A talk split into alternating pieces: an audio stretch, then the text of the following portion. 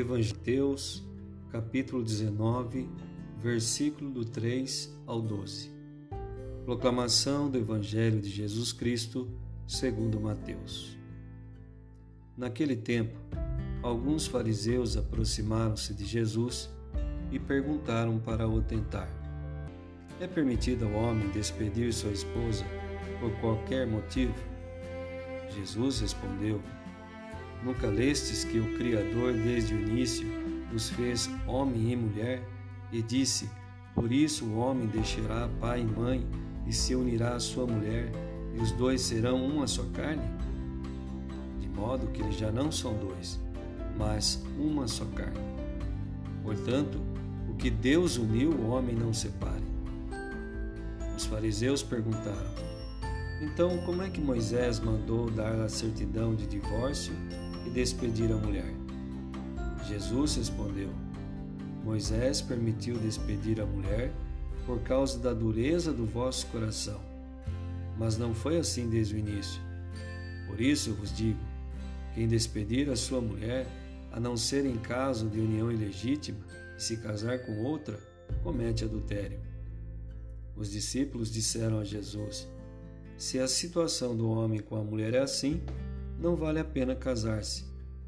Jesus respondeu: nem todos são capazes de entender isso, a não ser aqueles a quem é concedido.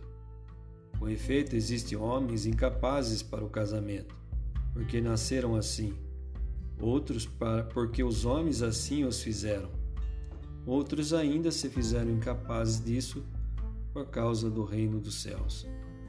Quem puder entender, entenda.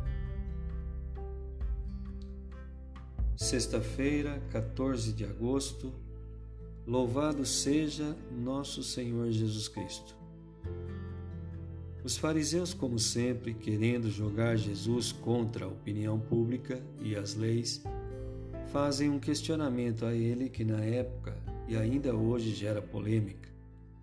Mas Jesus responde com sabedoria, utilizando as Escrituras, mostrando que a união do homem e da mulher é projeto de Deus e que não são as leis, os homens ou a dureza do nosso coração que vai mudar aquilo que Deus sonhou para nós.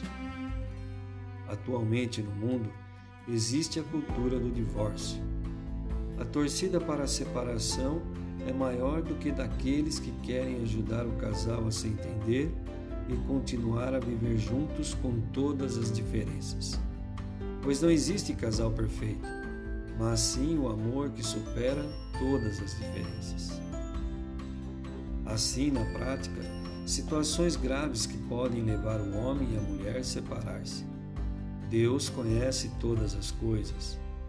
Longe de nós julgarmos de fora e simplesmente expressarmos uma opinião vazia. É preciso primeiro ajudar o casal a se encontrar e encontrar-se com Deus. Jesus termina falando sobre aqueles que não se casaram.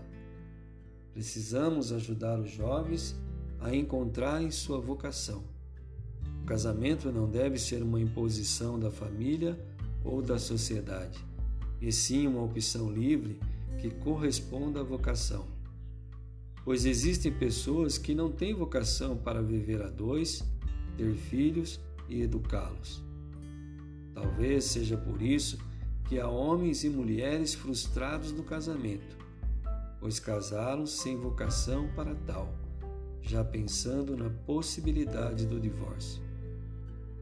Que o Senhor ajude os casais a superarem as crises e a vencer as diferenças.